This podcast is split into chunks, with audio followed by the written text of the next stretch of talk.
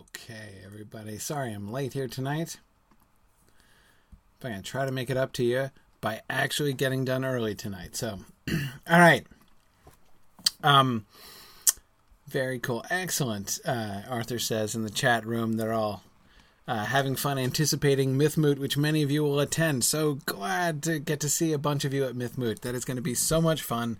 Uh, Mythmoot is, you know, the, our... Uh, Mythmoot has just been, you know, it's been an institution for a while. This is our fifth one, of course, extending back now.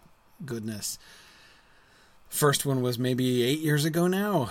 Um, but, uh, boy, how Mythmoot has uh, has grown over the years. Uh, it has really become a, a, a just not just an awesome opportunity to see people, which it always has been, um, but has been become just a really wonderful conference as time has gone on. All right. Um, so welcome everybody. Sorry I'm late tonight. I had a whole bunch of things piling in on me here. Um, but oh, you're discussing the masquerade. Yeah. Yeah. I still haven't fully decided what I'm going to go to the masquerade ball as this year. I went as Boethius last year, uh, which was, which was fun. Most people guessed it too. When I came in in my tunic and I had my hands all tied up in, in, uh, uh, in, in ropes. Um, so most people guessed that I was, I was Boethius in bonds. It was fun. Um, though I had to, I had to, I had to unfetter myself in order to dance. Uh, but that was good. I should go as Tom Bombadil.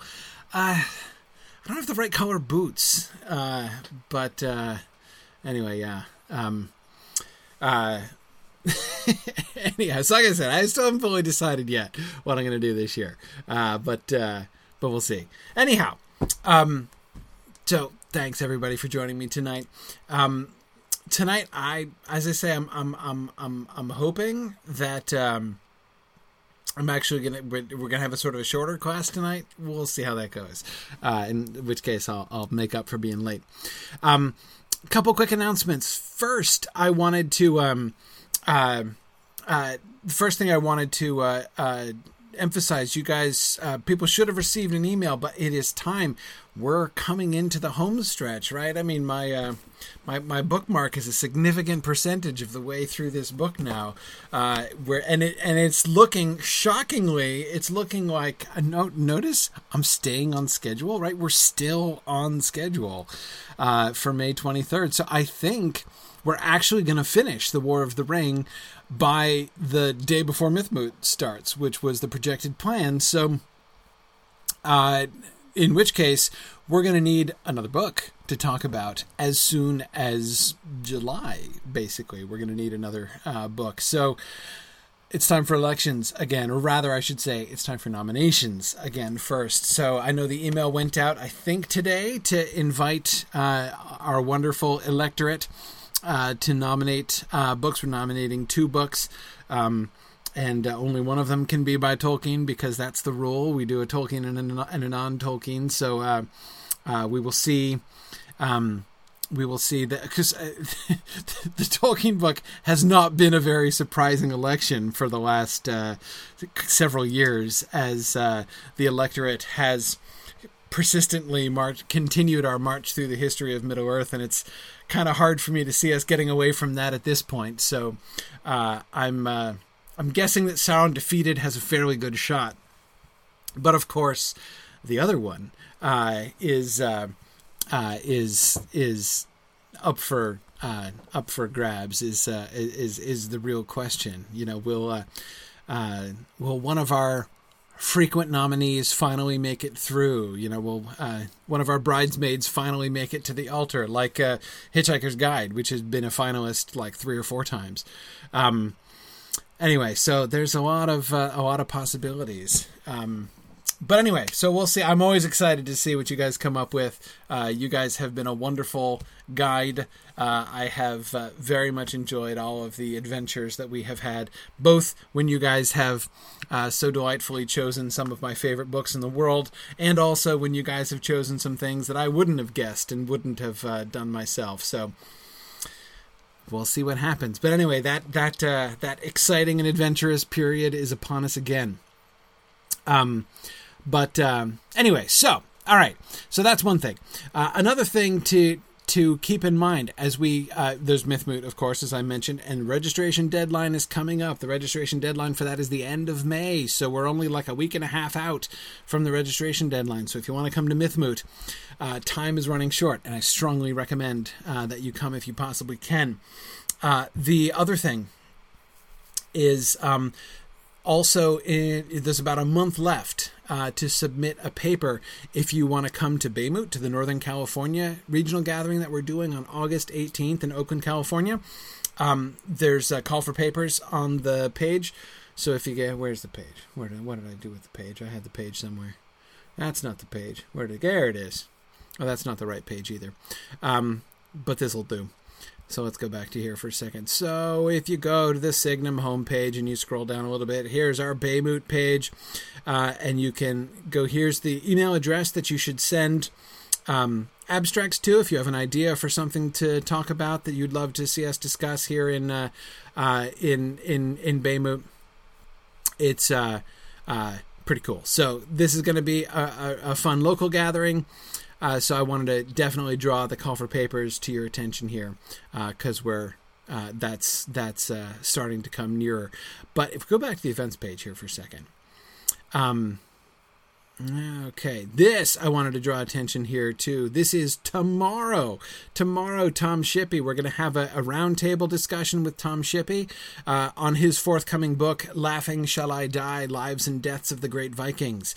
Um, And uh, so just to, to, to recommend that, we're going to have Tom Shippey, and he's going to be joined by several of our uh, Signum Germanic philology uh, folks who are going to be uh, talking with him about uh, Vikings and Old Norse and his book and stuff. So uh, just a wonderful opportunity. Any time that you get to hear from Tom Shippey is a wonderful opportunity, which reminds me to point out that... Um, that Tom Shippey is going to be virtually attending Mythmoot this year. After all, uh, this is sort of a late uh, but very exciting addition to our program. We can't get Tom in person. Uh, he couldn't make the flight uh, over the Atlantic, but um, he's going to join us virtually for a live talk that he's going to give. So those people who are there uh, at the um, at Mythmoot live will be able to to to you know ask questions of Tom and uh, have some uh, an interactive session with him in a, in a talk that he's going to give. We will have recordings of Tom's talk afterwards, but um, but uh, people who are there will be able, as I say, to to ask questions and interact with him, which is always fun.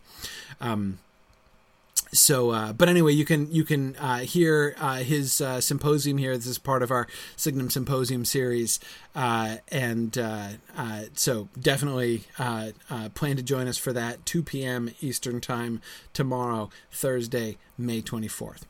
All right.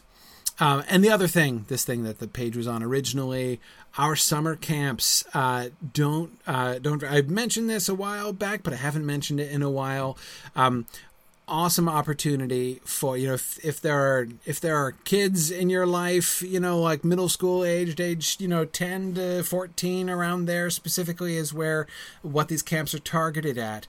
Um, we really want to provide as many kids as we can with the opportunity to read and discuss awesome books this summer. So we have four different camps. We have our Hobbit camp, like we did last year, but we also have uh, this year our Harry Potter camp, reading the Sorcerer's Stone or the Philosopher's Stone, if you happen to be British. And uh, we have the um, uh, Narnia, The Lion, the Witch, and the Wardrobe, and Madeleine L'Engle's Wrinkle in Time. So we have four different camps uh, from this year.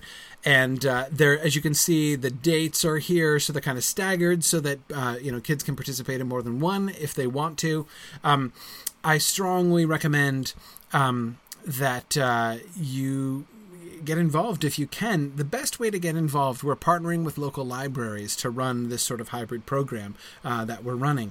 Um, go to your local library, tell them about our program, you know, direct them to this page, which is just signum university dot org slash academy.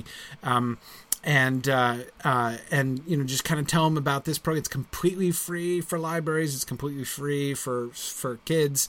Um, and there's a lot of information on this page about how this works and how the libraries, uh, you know, how, how to set up a, a reading camp, uh, local group, and all that stuff. So um, you can see all the things, you know, some uh, our, our F A Q page, right, as we go down here. Uh, so all of this is uh, uh, is is great information. So definitely go in, talk to your libraries, see if uh, if anyone is interested in doing this. If they are, uh, send us an email. That is, you send us an email. Uh, of course, you encourage them to send us an email too. But if you talk to your local library or your local, you know, homeschool co-op or whatever, and you've got people who are interested in one of these camps, just send us an email. Click this link here. This will get you directly to our email, which is just camp at signumu dot org. Um, send us an email to our camp address, and uh, we'll follow up. You know, we'd be happy to do that. Um, so anyway, just just let us know. We want to get as many kids involved as possible because that's awesome. All right. So those are the things that are happening right now. Lots of exciting things happening in Signum World. But let's get back to the War of the Ring, because that is also an awesome thing that is happening. Tonight's class is called Aragorn Transformed. It is fascinating to see how much Aragorn has grown, right? Um, one of the things that we were tracking from the beginning, back from the Trotter days, right, was not just when was Trotter going to cease to wear wooden shoes, but What, even once Trotter became a man and became a Dunedain, you know, became, you know, a Numenorean, um, it was it was not immediate, right? The, the the whole Return of the King trajectory of the story was not automatic, right? That's not something that was part of the story from the very beginning. We saw even when he was, even when the story was projected to include Aragorn going to Minas Tirith and getting voted in as king, basically, when when the Lord of Minas Tirith died, um, it still was not clear that, you know, the Return of the King was a primary story motive, right? I mean, that it seemed it, it, that part of the story seemed as much as any uh, to be about the kind of the the drama and the conflict with Boromir as much as anything else, right? Um, and of course, the whole history of the Numenoreans and the uh, people of Minas Tirith, right, was very fraught and, and kind of complicated. Um, with the whole, you know, it's not the the line of the king appeared to die out, but rather that they booted them out. Remember, um, so although Aragorn was always headed towards Minas Tirith, it wasn't a major focus. That's it's a part of the story that seemed to have grown kind of late. It's one of the things that I would point to um, as, you know, when when we look at this gap, right, this two-year gap, this, you know, gap from nineteen forty-four to nineteen forty-six, when he set the book aside and then came back to it here and started uh, again to write book five, there are several things that have clearly been kind of percolating in the meantime, and that's what we were really focused on last time, looking at some of those new things and how the story has developed and all the things that have uh, that have come up uh, since then, with things which were decidedly absent in those early outlines about Book Five, which was, of course, the last book uh, in in uh, in the Lord of the Rings. Um, a lot of things which weren't there yet, which there was no whiff of them yet, right? And now which suddenly have kind of blossomed in the time that Tolkien has been away. On my short list of things is Aragorn, right? Gandalf's transformation from Gandalf the Grey to Gandalf the White, and even in, in a sense, the even larger transformation uh, of Gandalf from, you know, the little old man who is a professional wizard, right, in The Hobbit, to, you know, the uh, remarkable figure that we saw even in those nineteen forty-four outlines, right? The one who stands at the Black Gate and taunts Sauron, right?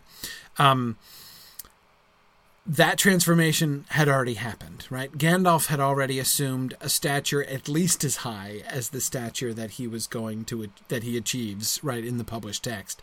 But Aragorn was still not really there. He was getting there, right? Um, he was involved, you know, he, when uh, he finally got the nod over Éomer, right, as the one to do the southward swing, um, uh, it, we, um, yeah, so, um, once he won out over Éomer in that decision of whom to send south, uh, he began to kind of settle in there, but the significance of that, right, and the way that that has increased, and he's not just the guy who's going to become the leader in Gondor, right? The way in which you know, portent and sign and prophecy and anticipation is now all centered around Aragorn. Um, that's what we're going to focus on tonight. Uh, these, uh, the, the, you know, we're doing the chapter which is in which Tolkien is still trying to do the muster in Dunharrow and the passing of the Grey Company essentially at the same time. Um, though he doesn't seem to be narrating the whole trip down south, um, down to the Stone of Erech, just their arrival in Dunharrow. But anyway, um, the stuff that Christopher Tolkien gives us really focuses chiefly on Aragorn, and that seems to me to be a very remarkable thing.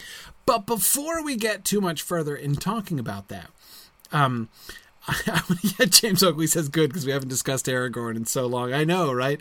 Uh, having come so close to finishing the Strider chapter and exploring the Lord of the Rings, we've been uh, doing a very deep dive on Aragorn's character uh, already, it seems, for a long time. Um, but um, anyway, anyway, it's uh, it's different. This is different. Um, but before that, I, I got an email today uh, uh, from uh, uh, from one of you guys, from, from a viewer, and I really wanted to, to this asked a, a brilliant question, which I should have thought of myself to talk about, but I haven't been talking about, and we should. So it's about the new Gollum. Uh, so Greg Nations says, I've been following along in the War of the Ring discussion, and now that we're in the material Tolkien wrote in nineteen forty-six, we've passed that nineteen forty-four period when he decided to rewrite The Hobbit Chapter five.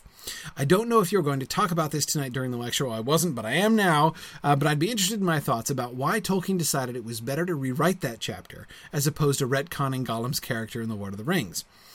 I've also taken your class on the story of The Hobbit, and in it you mentioned Tolkien most likely rewriting Chapter five when he was writing the Shelob material. However, I didn't see that moment in the text when Tolkien decided to do this. I could see where he struggled with the best way to tell the story of Shelob's lair, and the ending with Frodo being taken by the orcs and Sam being shut out, but I didn't see any struggle Tolkien had with Gollum's character. Is it something Christopher simply doesn't emphasize?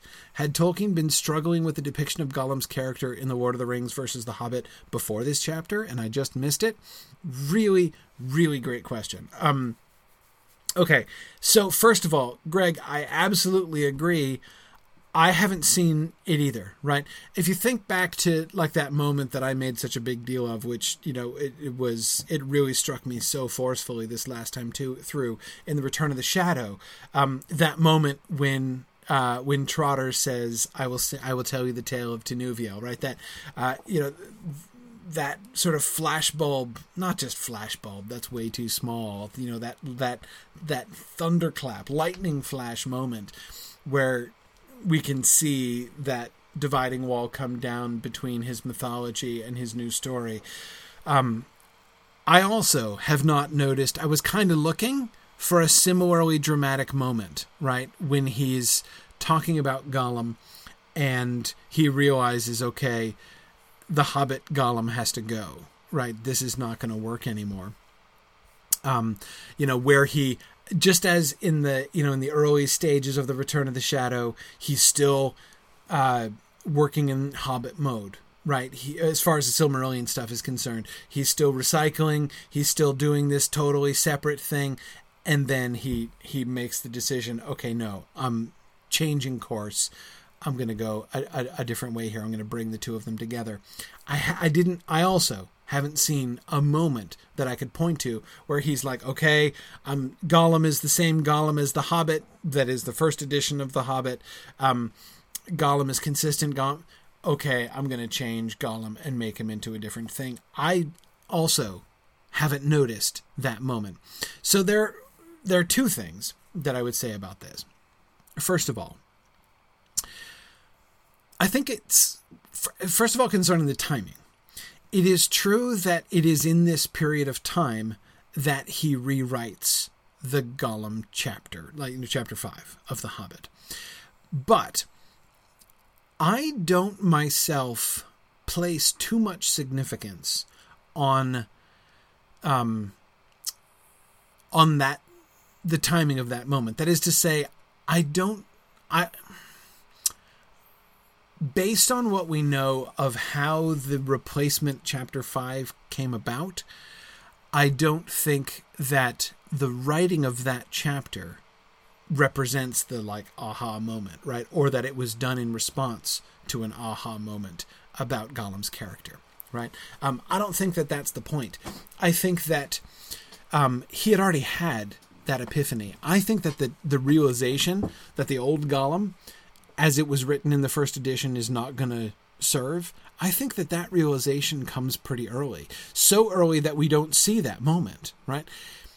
Way back in the ancient history stuff, um, you know, back in the first versions of Fellowship of the Ring Chapter two, when we finally get that, the st- the story that Gandalf is already telling about Gollum is not consistent with what we get from the narrator in uh, Chapter five of the first edition of The Hobbit.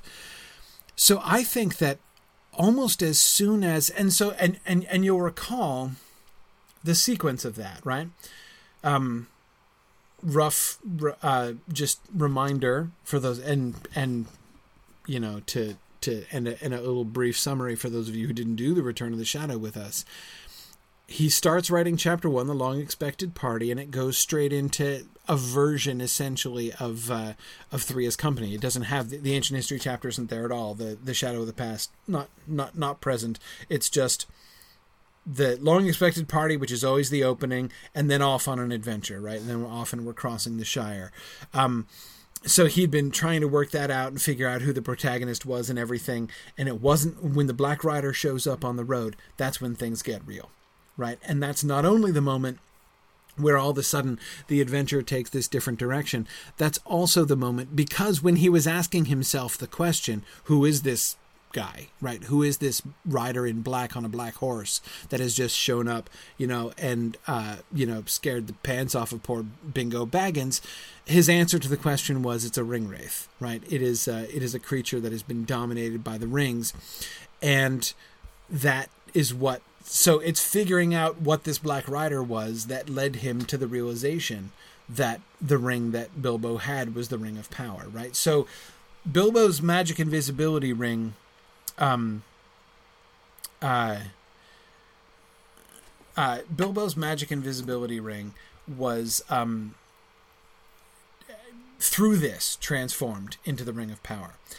And he gets as far, you know, he gets as far up as the conversation with Gildor talking about it. Um, and that's what stimulates a bunch of the ancient history stuff. And that's when he goes back and starts rewriting the chapter originally called Ancient History and then later called Shadow in the Past. So, or the Shadow of the Past. So I think from right away there, I mean, as soon as he goes back, as soon as the concept of the ring changes, as soon as the ring becomes the Ring of Power and has the effects that it, uh, that it will, you know, always have, um, and, you know, we get the whole, it turns you into a wraith if you possess it for too long and all that kind of thing. Um, once that concept enters, which again is pretty close there, the Gollum story, as it emerges and becomes part of that conversation with Gandalf, which he goes back and writes at this point, and, you know, drafts the first versions of, it's, it's, there's not a transition, right? I, I, I don't see any. He's still operating within the old Gollum, you know, consistent with the old Gollum, and then it changed. It's changed from the beginning. I think as soon as the ring changes, Gollum has changed.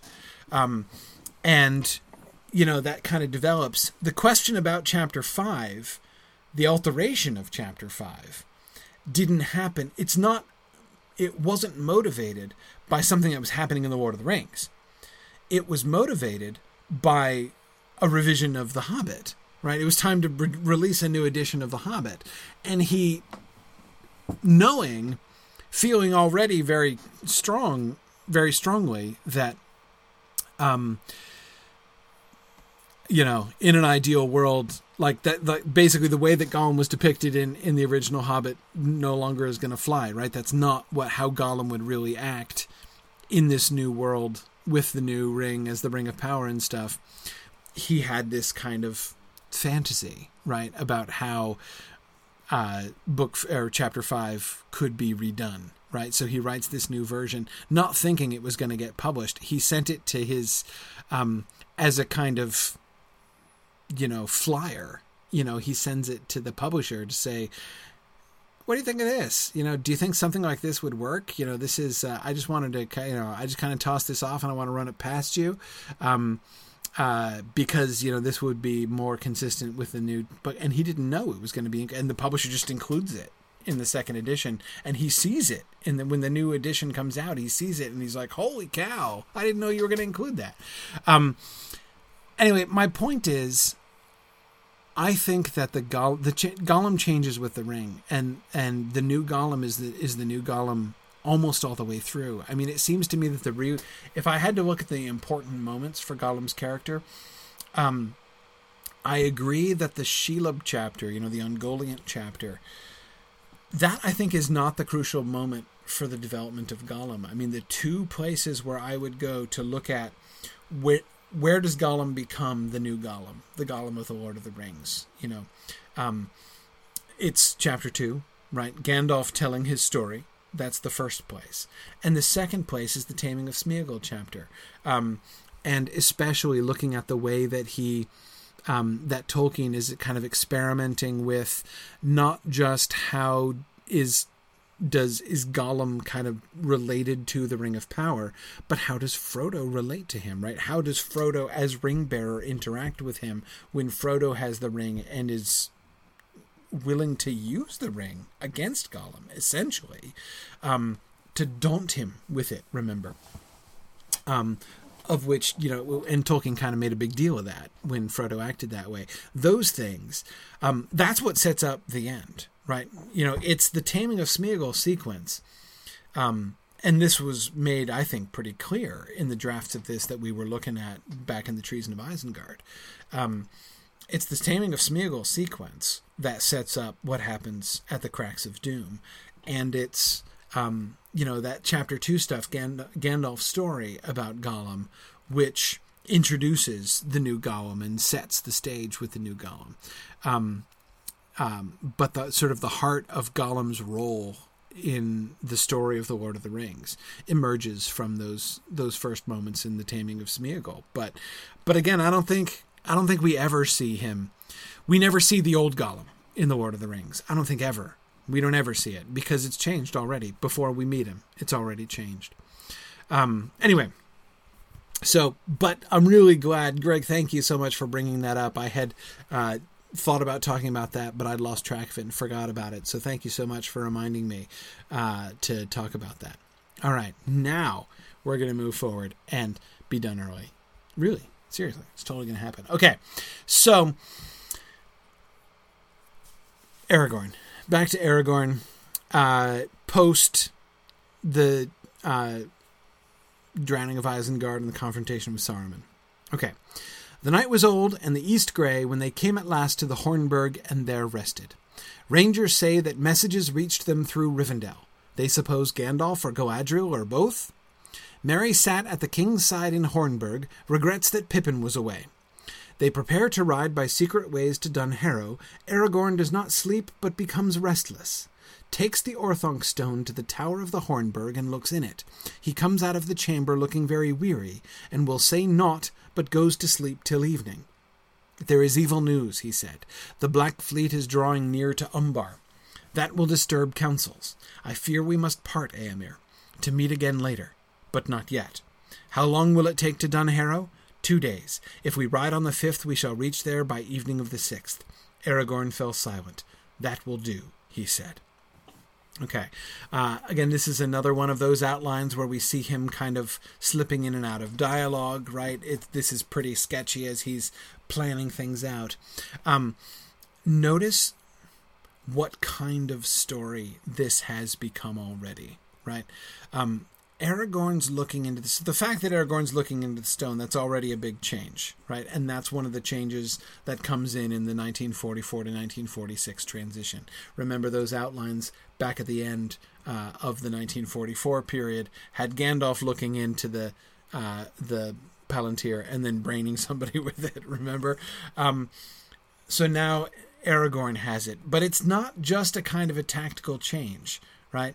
Um That by itself, that kind of the passing of the Palantir from Gandalf to Aragorn is already all by itself significant. Because remember the role right?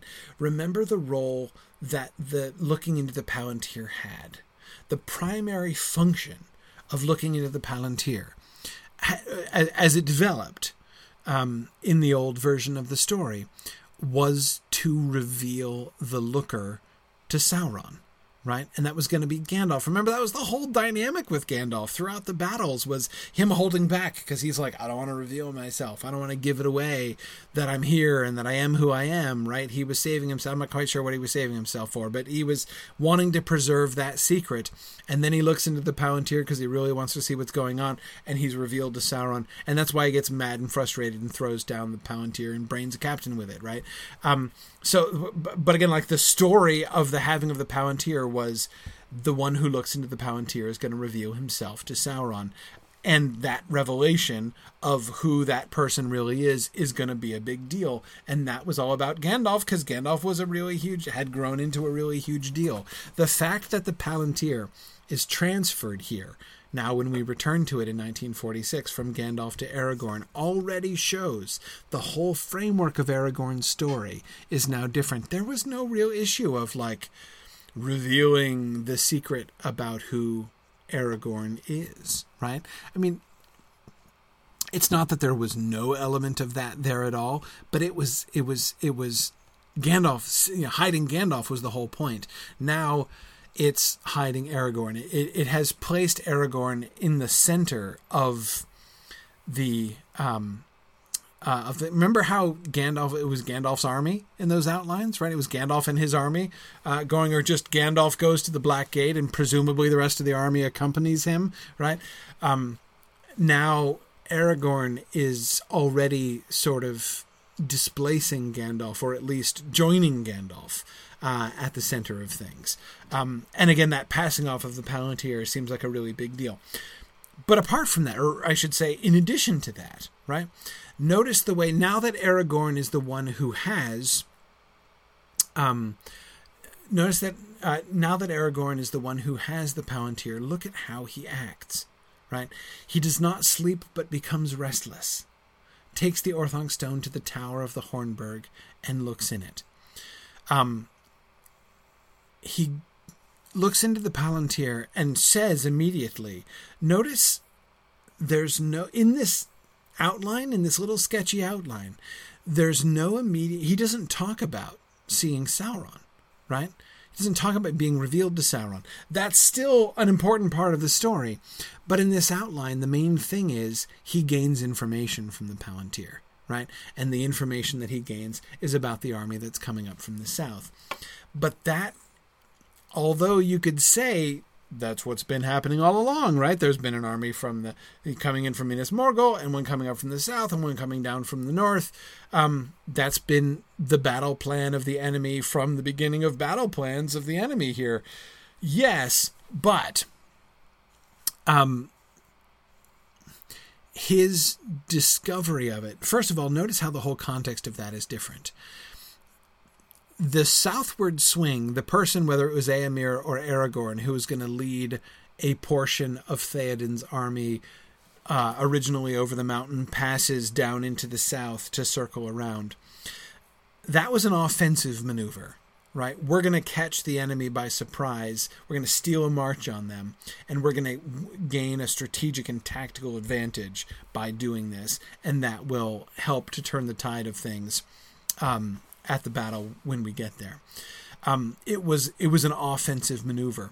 This is very much defensive. The army coming up from the south, they don't, the city doesn't know about the army coming up from the south, right? This is a new and disturbing threat. Disturb is the word here, right? Um, this army is going to disturb councils. So the southward swing is now no longer an aggressive offensive maneuver to steal a march on the enemy. Now it is a desperate expedient in order to try to grasp at the one slim possibility of fending off disaster, right? So already we can see, and this fits very clearly into the trajectory that we've seen, the armies of Minas Tirith have been fighting an increasingly defensive war as Tolkien has revised, right? We've seen that um, as they get backed into a...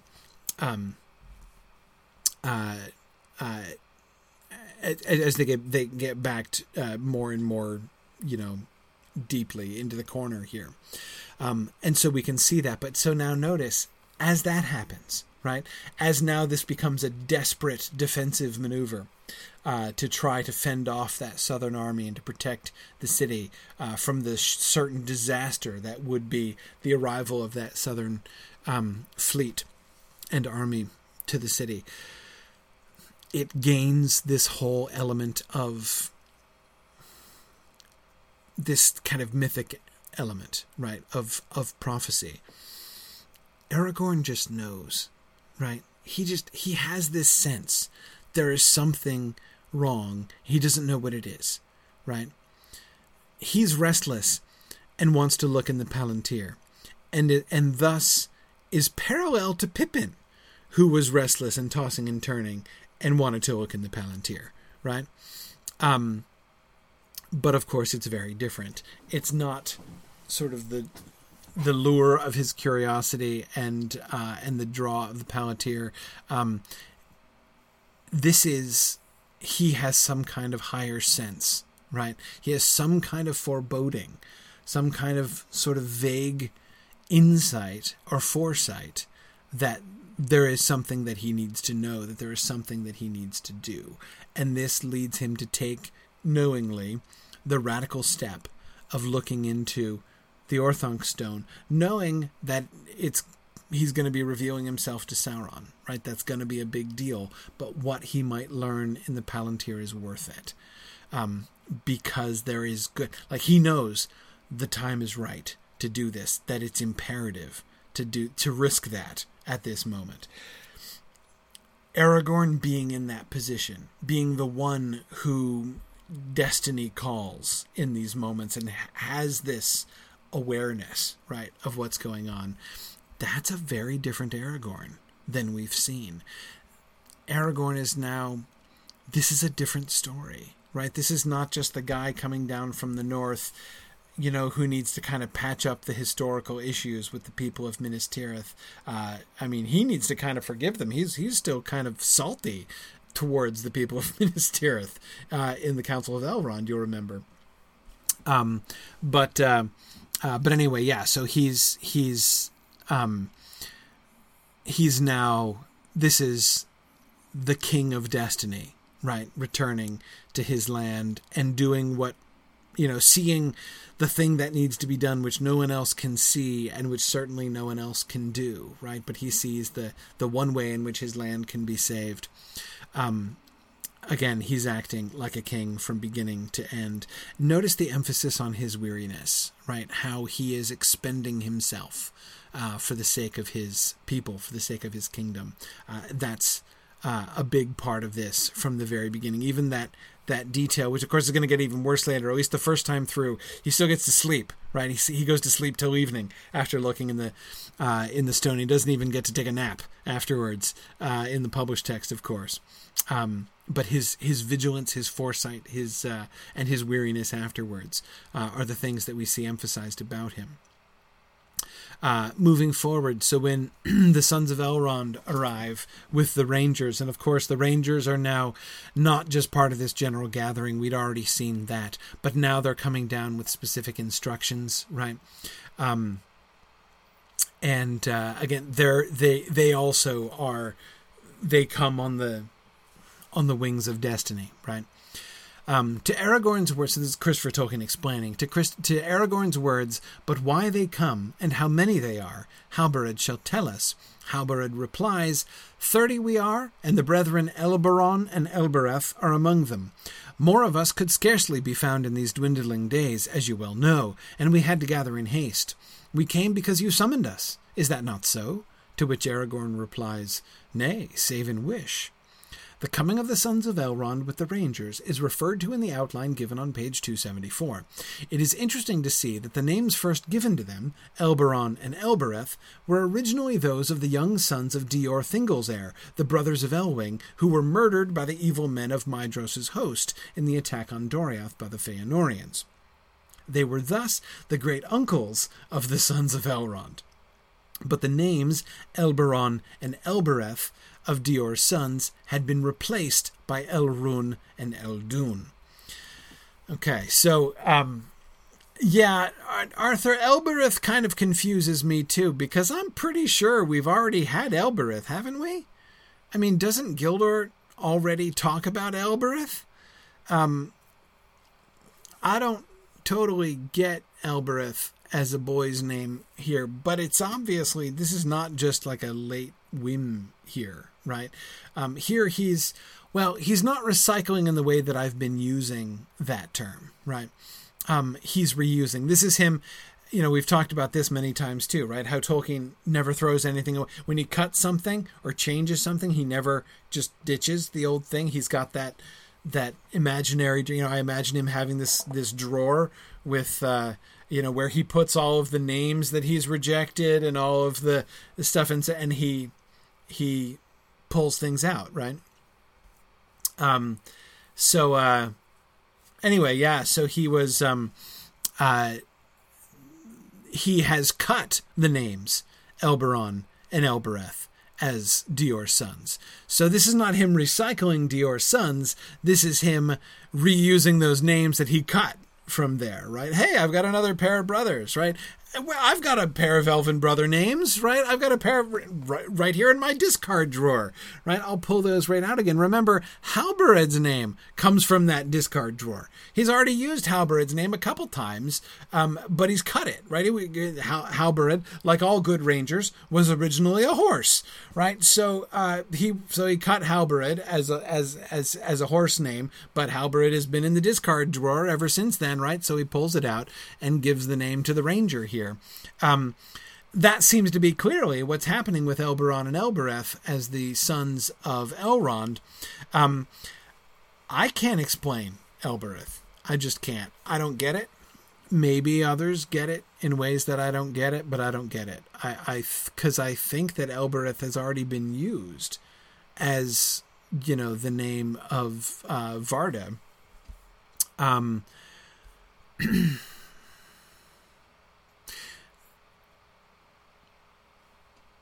I don't, I don't, I don't, I don't get it. I, I think a couple people are making references to, uh, uh, uh, to, to, to, to the boy named Sue. Uh, I don't know if it's like that. Yes, Kevin, Aragorn was originally a horse's name, as was Halbarad. Yeah, exactly.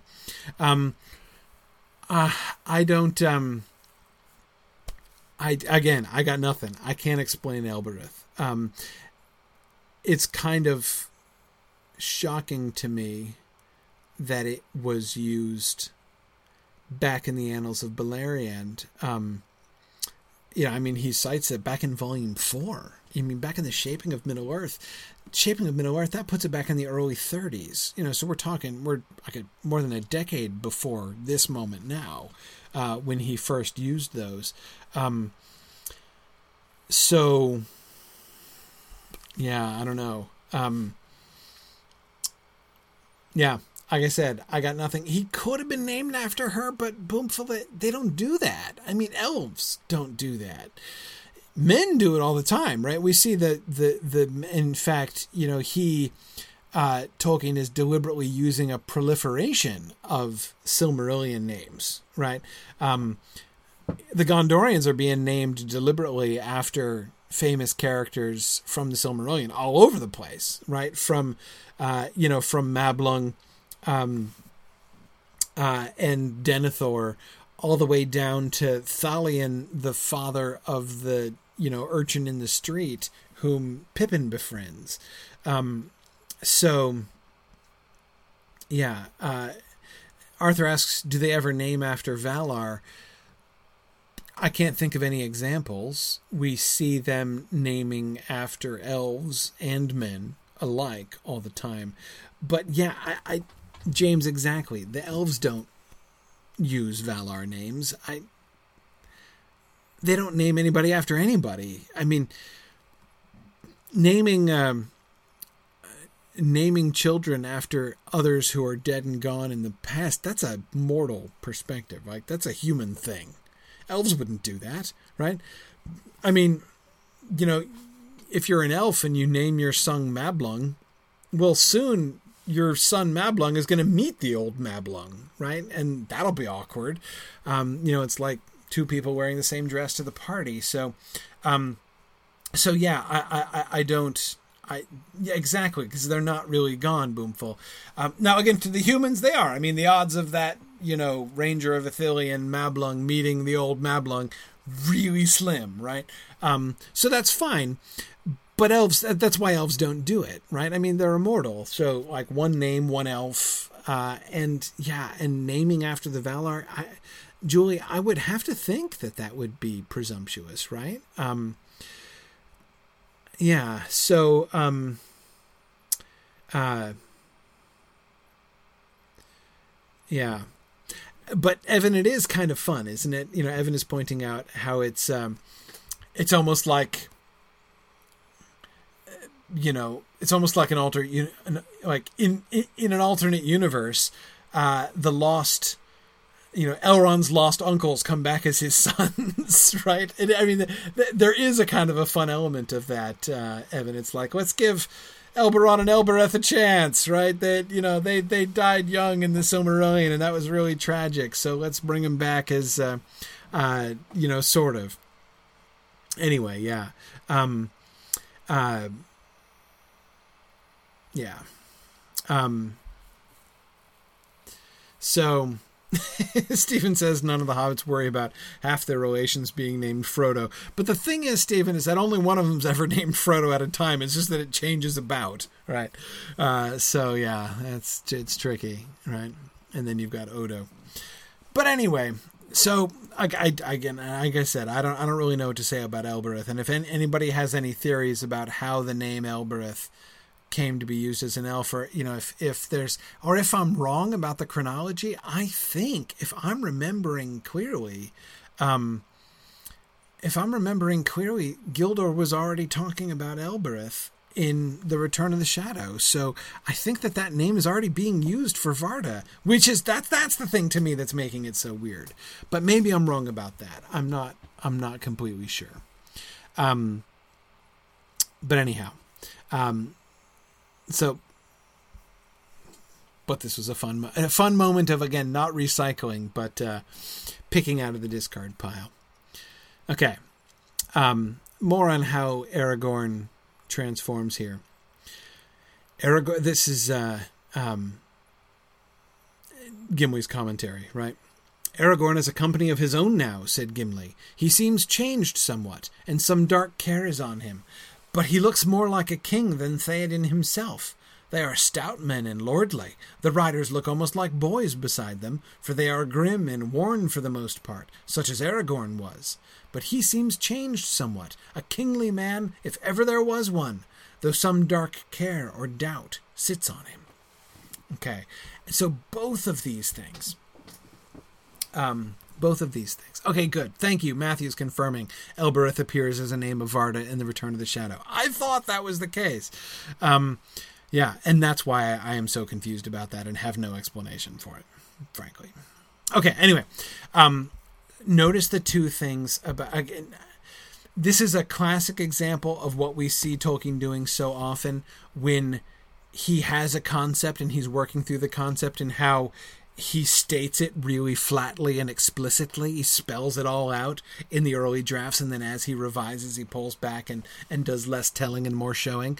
Um, that's a fairly uh, common trend in Tolkien's drafting. And so we see here, Gimli, of course, gets a speech much like this in the published text, but it doesn't say the really explicit things. You know, like, he sing, seems changed, a kingly man if ever there was one. Um, this transformation to kingliness... Uh, is something that, you know, is a is a a, a significant um, object of comment, right, uh, for Gimli here. But notice the two changes that accompany Aragorn's metamorphosis into the uh, the future king, right? Uh, first is his lordliness, right? Um, And that is connected with Aragorn having a company of his own, right? And that's kind of interesting to me. Once Gimli sees him as the leader of a company of men, right? Um, once he once Gimli, it's Gimli seeing him in the context of uh, leading people that he rules. Then Gimli's like, wow, yeah, he does look kingly, right? He's not just this scruffy ranger who goes along with us anymore, right? He, yeah, I really see the whole king thing now, right? He looks more like a king than Theoden does. And it seems to be brought out by having the other company of people uh, around here. But, um, um, yeah, and Brianna, I was thinking the same thing. Isn't that awesome? Uh, Brianna says, I like how Tolkien will have a sudden character change, but he doesn't want to do too much rewriting, so he just has the character change represented as a shift in another character's perception of the changed character. Yeah, so he doesn't go back and rewrite all of Aragorn to make him lordly and kingly from the very beginning, right? He just, he's decided, hey, Aragorn needs to be more kingly, so he has Gimli say, like, dang, you know what? He looks really kingly all of a sudden, right? Um, and it's fascinating how well that works, you know, these in this... Especially in this, this is the defining moment, right? The defining moment for Aragorn. And it is this moment, because this is the moment, Brianna, exactly as you say, this is the moment when Tolkien decided, doggone it, Aragorn's going to be kingly, right? He's going to be the, he's going to be the destined king. Um, and so he gives him this moment, which is this defining moment for his destiny, the moment when he embraces his destiny and reveals himself to his companions, to Sauron, to the readers, right? Where his uh, his lordliness is uncloaked, right? And that's really kind of awesome how Tolkien pulls that off. But notice the other thing that accompanies this. It's not just his authority. It's not just his lordliness or kingliness. It's also his dark care or doubt. It's his grimness. Um, some dark care is on him. These are the things that accompany Aragorn's kingliness, right? It is his sense of responsibility, his deeper and wider knowledge and understanding. He's not just one of the people who's going along with Gandalf anymore. Even when he was the leader of the people of Minas, when, when he was like the elected leader of the people of Minas Tirith in earlier projections, he was still kind of going around with Gandalf, right? Gandalf was the one who is obviously in charge. Now Aragorn is the one who foresees what needs to happen and who takes, um, and who takes the the the the step to do that. Tony, that's a great parallel. Tony uh, parallels this with uh, Thorin in Laketown in The Hobbit, right? Absolutely. When Thorin comes out of the barrel, which, and of course, in the first draft is the moment that his name changes from Gandalf to Thorin, um, when he steps forth and is, you know, Thorin, son of Thran, son of Thror, king under the mountain, proclaiming himself and being recognized, um, that's the moment where everything changes in the draft, right? Tolkien's own idea about Thorin has changed. Uh, and yeah, uh, it's reflected in a very similar way, just as Brianna was describing. He looks different. Uh, uh, all of a sudden, no need to go back and change everything else.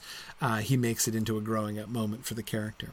Um, anyway, so, uh, but again, I think the correlation between dark care or doubt uh, and lordliness is a really important one, right? That's what it means for Aragorn to be king, is to be, you know, to step into this role, is to step into Uh, to know more is to be more worried, right? Is to is to have darker cares um, and more uncertainty, and to embrace that responsibility, and to take the quite drastic decision that he ends up having to take in order to try to avert it. Okay. You looked in the stone, said Gimli, amazed, awestruck, and rather alarmed.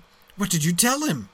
What did I tell him, said Aragorn sternly, and his eyes glinted. That I had a rascal of a rebel dwarf here that I would exchange for a couple of good orcs, thank you. I thought I had the strength, and the strength I had. I said naught to him, and wrenched the stone from him to my own purpose. But he saw me, yes, and he saw me in other guise, maybe, than you see me. If I have done ill, I have done ill, but I do not think so. To know that I lived and walked the earth was something of a blow to his heart, and certainly he will now hasten all his strokes, but they will be the less ripe. And then I learned much, for one thing, that there are yet other stones. One is at Erech, and that is where we are going. Struck out, at the stone of Erech, men shall something be seen, Boy, I kind of wish we knew what that word was. Um, yeah, kingly maybe, but not very polite to his friends, said Stephen. Yeah, this is... Um, uh, this is harsh. Right? This is very harsh. Uh, notice how... Um, James, this is kind of like hobbitry. I mean, kind of like the... you know, say mean things to your close friends because you're close friends with him kind of thing. It's the ed- There's an, a strong edge on this, though. I mean, this is a little over the top. Um, exchange for a couple of good orcs. Yikes.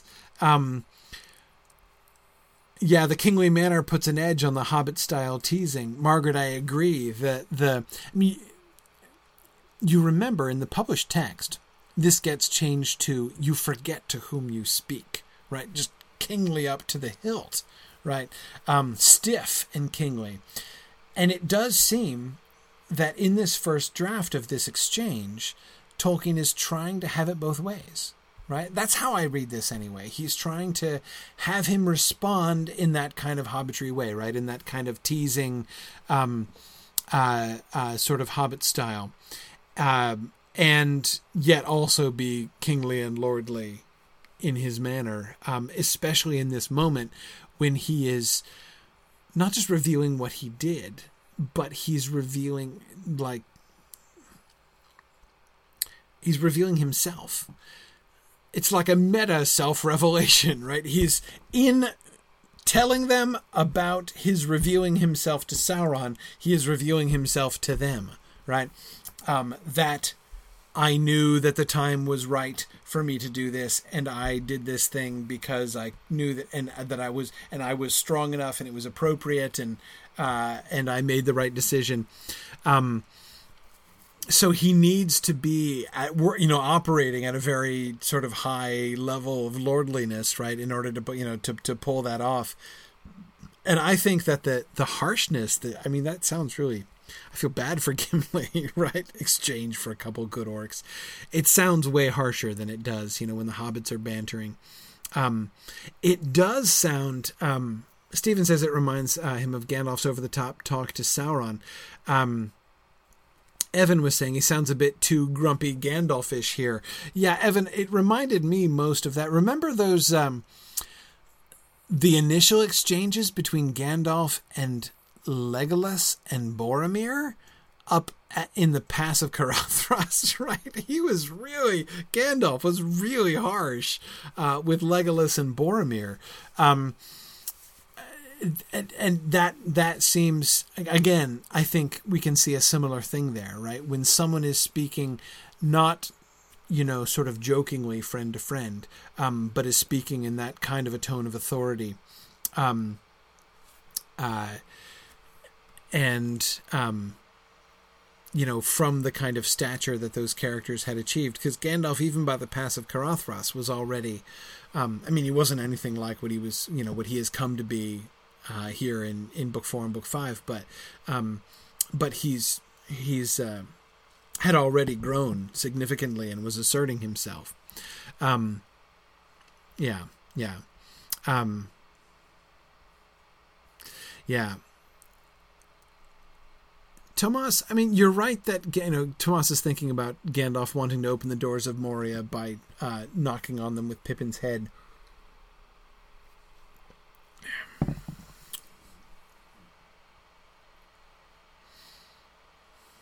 Yeah.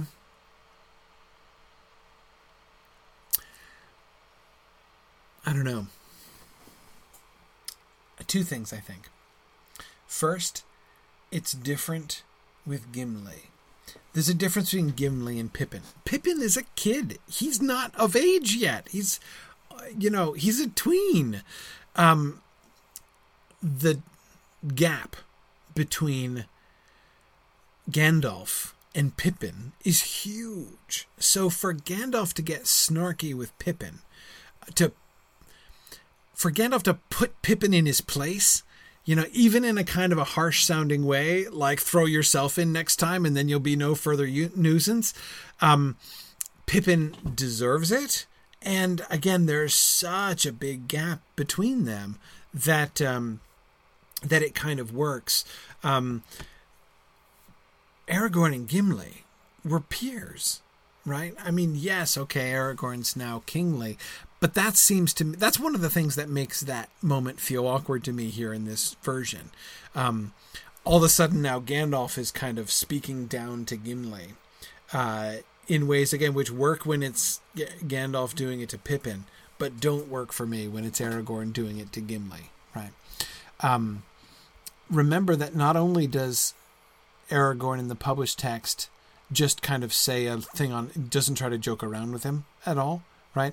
You forget to whom you speak, but he also then speaks kind of semi-apologetically after that, right? Um, it's almost like, you know, he snaps and then regrets it uh, in the published text, whereas we don't get, we don't get, he doesn't, he doesn't back off from it at all here, right? Um, but again, what I think we're seeing happening is exactly the opening up of that um, of that gap, right? Legolas and and and uh, ever since the White Rider, right? Legolas and, and Gimli and Aragorn have been like, you know, the three companions, um, and Éomer has kind of been accepted as a peer, and they all, you know, they fought together, all four of them fought together at the Battle of Helm's Deep. Um, so again, they're all kind of peers. Now Aragorn has gotten a promotion, right? Um, and I think one of the things that we're seeing here is a kind of assertion of that, you know, that now it's not a question now um, of just the three of them hanging out as peers. Aragorn is definitely their leader.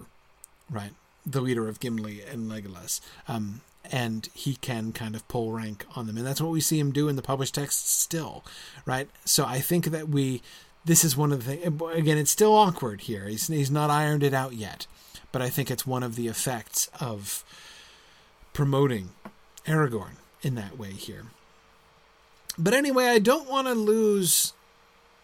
The I don't want to o- overlook the other kind of shocking statement made here, right? Just kind of tossed in at the end of this section. For my money, the most mind-blowing thing in these entire two chapters, right? The most mind-blowing thing in all of tonight's class. The Stone of Erech was a Palantir. The Stone of Erech is a Palantir. That's the stone in question. It's not a random rock. Right? Not a random, smooth, funny, strange Numenorean rock. It's a Palantir. And that's why he's going. He has a pragmatic reason for going to Erech, right? One of the things that he has... So he has learned two things that we know of that he says in the Palantir, right? One is about that army coming up from the south. The second is that there are other Palantir out there and he's going to go get another one, right? And that is the Stone of Erech. So, okay.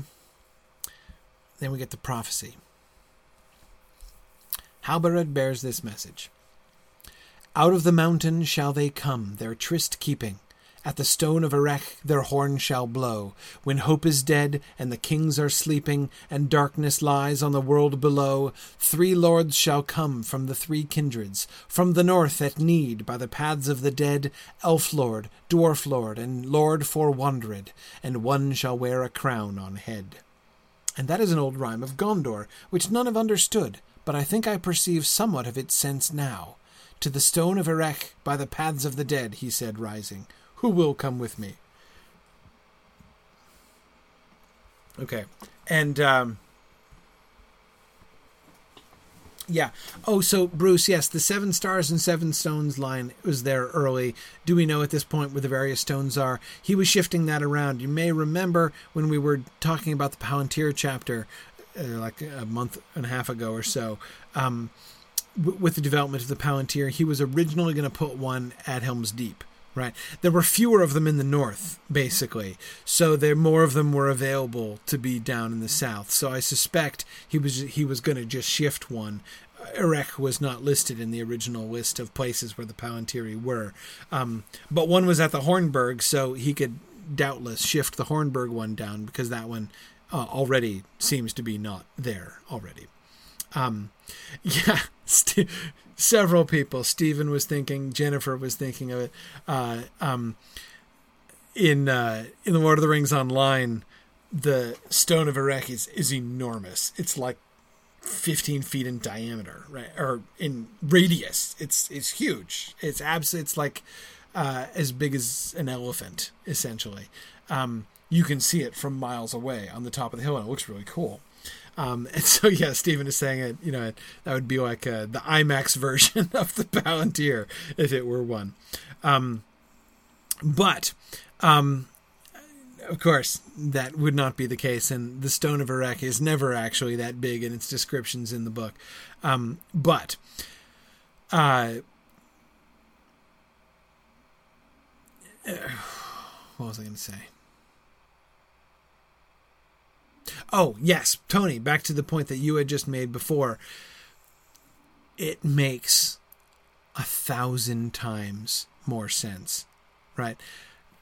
The Stone of Erech by itself. I mean, I remember from early days, like when I was in high school reading The Lord of the Rings, I remember kind of being puzzled by the Stone of Erech, right? I mean, just when you read it in the story, it's awesome. Right, I mean, I love the Stone of Erech and the scene at the. I mean, the, I found the Stone of Erech very numinous from the beginning in my early childhood readings of The Lord of the Rings. Um, it's really cool. But when I, you know, when I'm in high school and I'm sitting and thinking about it, right, and I'm imagining Isildur bringing the, even before, you know, the Stone of Erech in Lotro existed and is like larger than a ship, right? So it obviously couldn't be transported by ship. Um, but anyway, um, even just the size that it, it's, it's like four feet in diameter, right? Uh, or so in, in the published text, possible to transport by ship, but I could never understand, you know, like, I'm like, why, why? I mean, you're Isildur, right? You're packing to leave. Um, You're standing there, you know, in the docks at Romena in Numenor saying, okay, the storm is coming. We've got to stand off from the coast. We get, you know, be ready. Everybody take every, only take what's most important because we can't take everything with us. Right. So let's just bring the most important things on the ship. And you're, you're Isildur and you're like, okay, what I really need is that four hundred pound stone right there, that smooth, polished, um, you know, like four feet across thing. You're Isildur, so you're big enough to carry it, right? Like you can just put this thing on your, on your, because you've got thews, right? If you're Isildur. I didn't have a problem with him carrying it.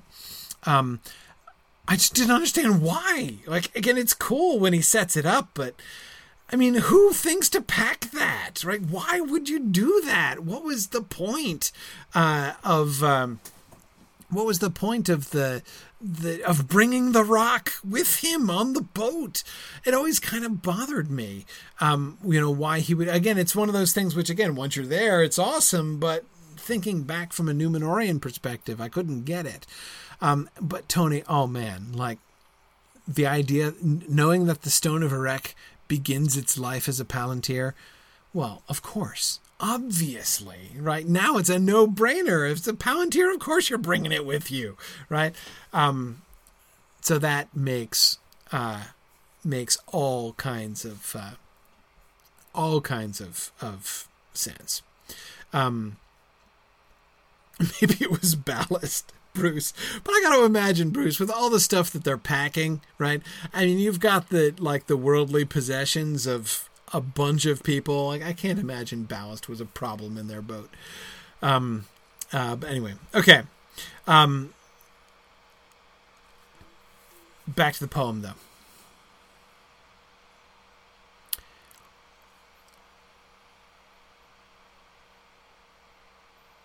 The poem is very different. What do we get from the poem? First of all, who is keeping their tryst?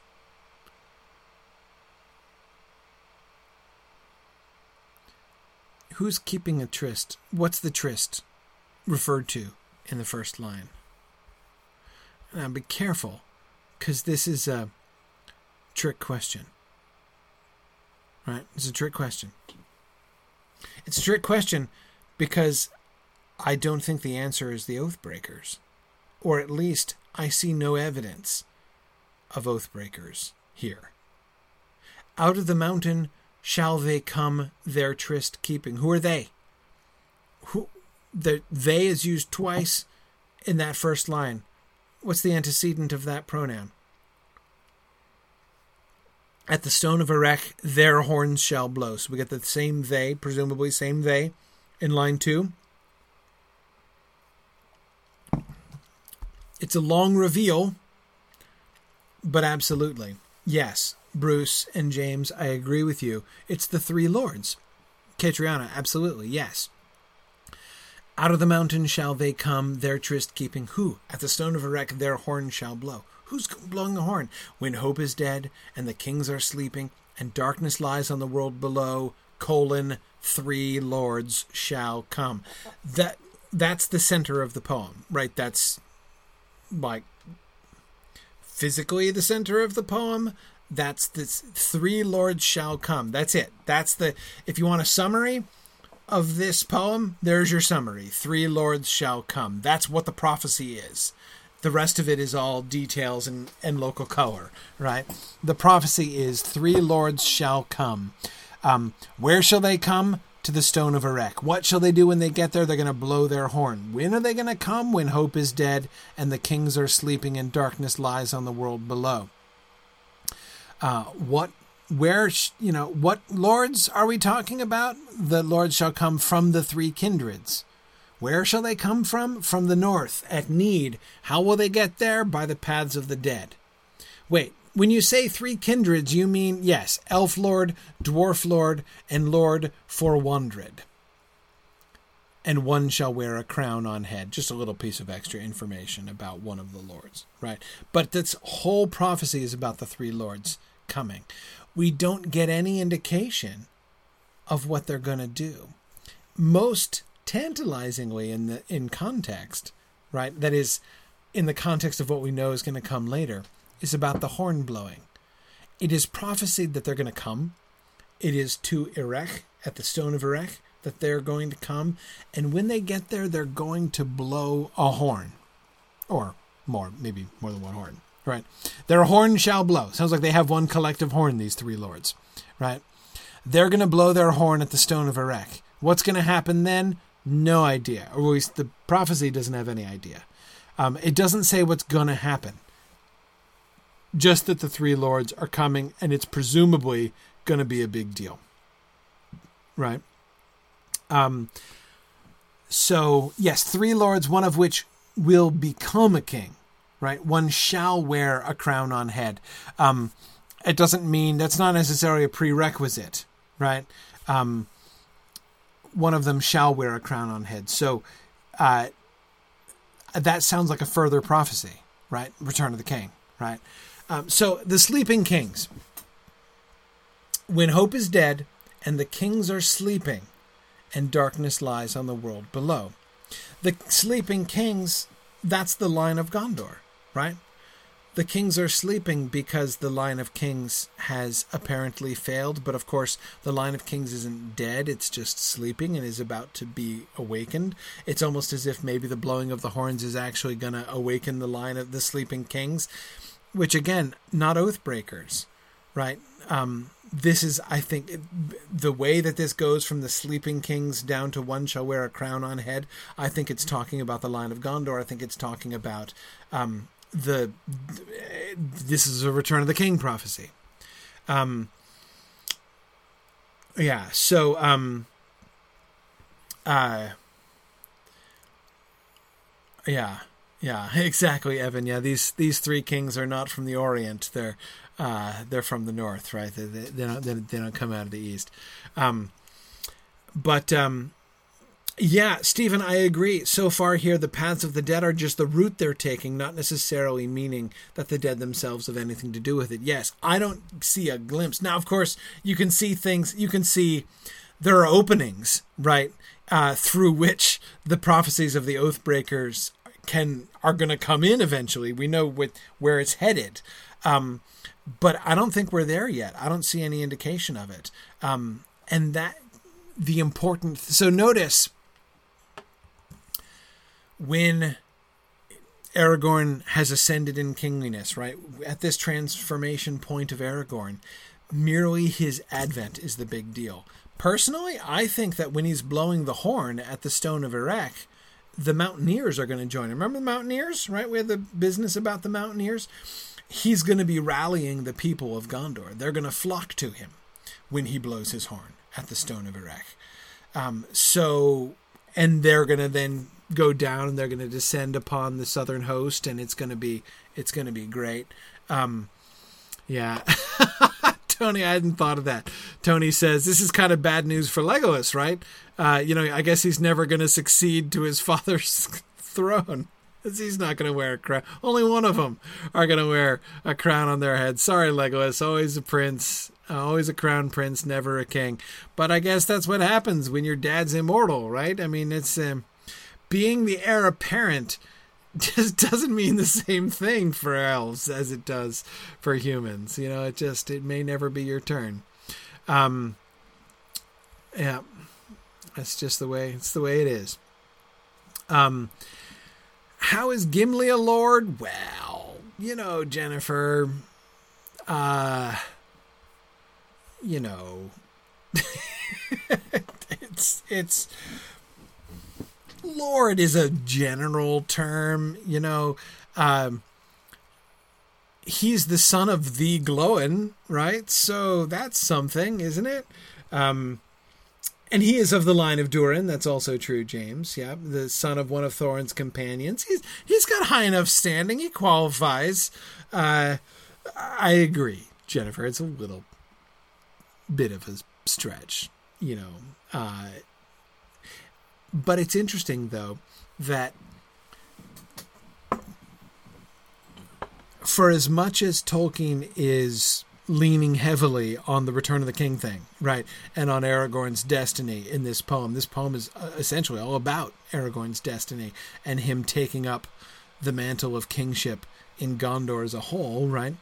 Um, it's very interesting to me that Tolkien makes the center of this three lords shall come, right? This union of elf lord, dwarf lord, and lord for wondered. Wonderful, wonderful word. Um, he, uh, um, that it's the union of the three of them, right? It's, it's this alliance of elf lord, dwarf lord, and returning king. That is the centerpiece of the prophecy. You know, you can say, well, this is just how the rightful king shall be known.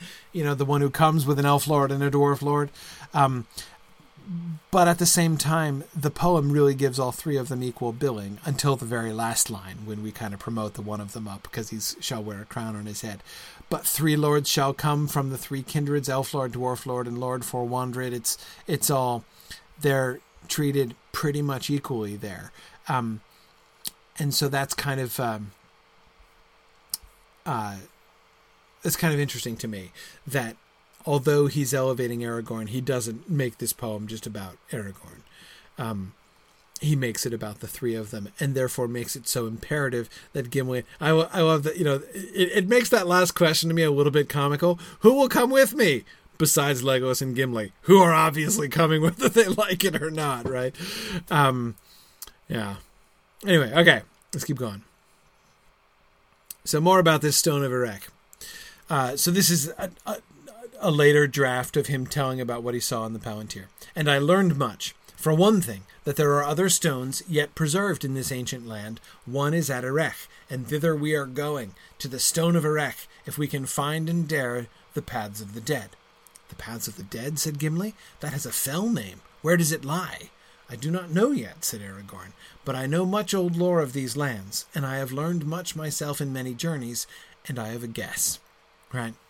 So, he's got a hunch that the, that the, that the Paths of the Dead are in Dunharrow, uh, which, of course, fortunately, is going to turn out to be to be correct.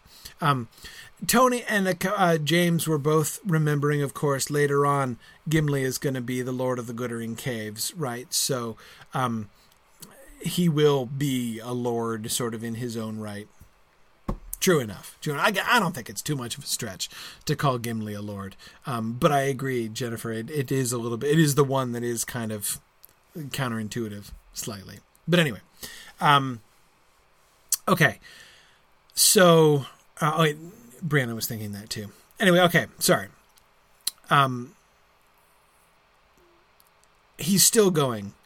This, so the Stone of Arrak is still a Palantir, and it is still the destination. Now, I don't know why he wants to go there. I don't think I get that. If any of you have any ideas, tell me, because I don't get it. I don't get why Gimli, or not Gimli, I'm thinking of Dwarf Lords here. Um, I don't get why Aragorn says, the goal of our journey is the Palantir at Arrak. Why does he need another? He's got a Palantir, right? And he's seized it for his own use so that he can see what's going on far away. Is there, like, some tactical usage that he can make of the Palantir at Arrak? I don't really know. I don't really understand um, why it is that he wants to go to the... Because there seems to be a practical purpose. It's not just the trysting point, right? It's not just the logical meeting spot, which it's later going to be. That's why they go to the Stone of Arrak in the published text, right? Because it's a trysting place for the Oathbreakers. Um, it's an important point historically speaking. Here, this is practical, right? Um, there's a Palantir, and we're going to the Palantir. It, that does not make it sound like just a convenient, um, a convenient, you know, point. Um, Michelle, I could certainly see that he would want to, why he would want to secure it, you know, so that Sauron couldn't get it, but. But I can't think that that's very urgent, right? Would it be? I mean, he's got to beat off that southern army, but Sauron getting yet another Palantir seems like, you know, I would have to think it would be like the least of his concerns. Um, yeah, yeah. Um,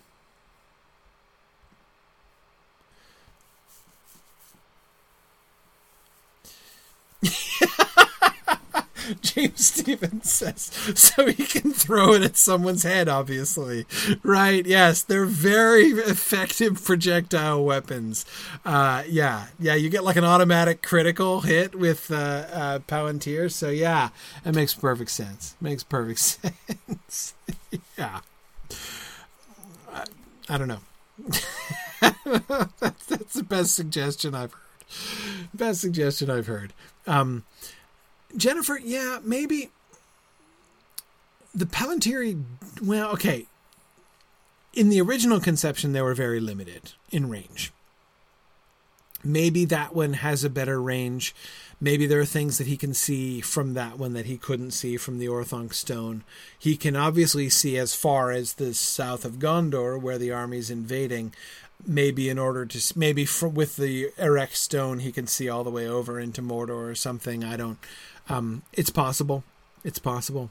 Um, yes, several of you are making video game jokes about quest lines and uh, fetch quests and, uh, uh, uh, you know, deed achievements uh, for collecting all of them and things. Um, I've got to think that there's a better explanation than that. Um, and Jennifer, your suggestion is the best one that I've heard as, as far as serious suggestions are concerned. Um, maybe this does show that Tolkien is still imagining the range of the Palantiri to be very restricted. Um, so, uh, yeah, yeah. Um, yeah, very good. Um,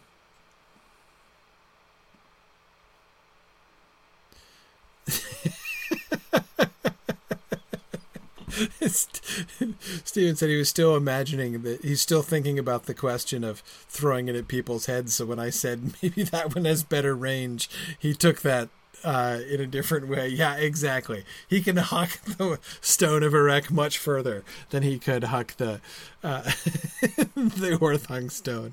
That's totally it. That's totally it. Um, but yeah, no, exactly. Uh, so Bruce says maybe specific stones could see specific things, or specific, or sort of are tuned to specific regions. Yeah, that kind of thing. Um, that seems that seems likely. I had thought that Tolkien had dropped that, but again, maybe this is evidence that he hasn't. Um, yeah. Can anyone other than Aragorn look into it? James, interesting. Yeah, could if he has two of them, then he could set up two-way conversations, right? You know, they, they could use them to coordinate. That could be a tactical advantage. Um, maybe even worth a side trip, right? Or to, you know, to make that a destination. Um. Anyway, cool. The mystery of the Paths of the Dead is interesting, right? So the Paths of the Dead, we recall this is one of those things which just emerges in nineteen forty-six, right? Dunharrow had already shifted from being a party cave to being the creepy place where nobody, no living person is gone for hundreds of years, right? Um, with some deep mystery inside. Whether it was like an Indiana Jones style artifact in the middle or what, it was unclear what that was.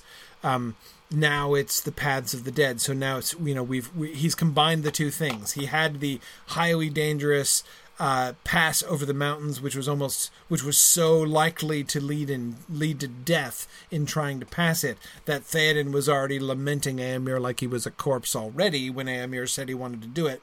So we're combining the highly dangerous mountain pass concept with the dark, mysterious, and ghostly, um, you know, ancient temple slash burial place. Um, uh, those two concepts are not coming together, and we have the Path of the Dead, the Paths of the Dead. Uh, interesting that he was making this sort of one step more mysterious. Like, it's the Paths of the Dead aren't even really clearly a thing. Nobody knows exactly where they are, right? Um, so that's, and then he's got to guess. But again, he's the king, right? Of course, he guesses correctly. Okay, um, again, from that same later draft here um, of his words to Gimli. The hasty stroke goes often astray, said Aragorn, and his counsels will be disturbed. I think it's really interesting that same phrase is being used. Again, Tolkien is so conservative of his own words, right? So he used the idea of the councils being disturbed in the earlier draft. There it was the councils of Gondor being disturbed by the coming of the southern army, right? Now it's Sauron's councils that are going to be disturbed by Aragorn's revelation of himself in the in the Palantir, right? Anyway, okay. See, my friends, when I had mastered the stone, I learned many things. A grave peril I saw coming unlooked for upon Gondor from the south that will draw off great strength from the defense of Minas Tirith, and there are other movements in the north. But now he will hesitate, doubting whether the heir of Isildur hath that which Isildur took from him, and thinking that he must win or lose all before the gates of the city. If so, that is well, as well as an evil case may be. This is another example of Tolkien's spelling out explicitly what is only implied um, in the published text, right? By showing myself to him, I have led him to believe that I have the ring, right? Aragorn is saying that much more explicitly here than he is. I think that he's still thinking exactly that in the text. And I think that the published text suggests this very clearly, um, but never states it straight out like this.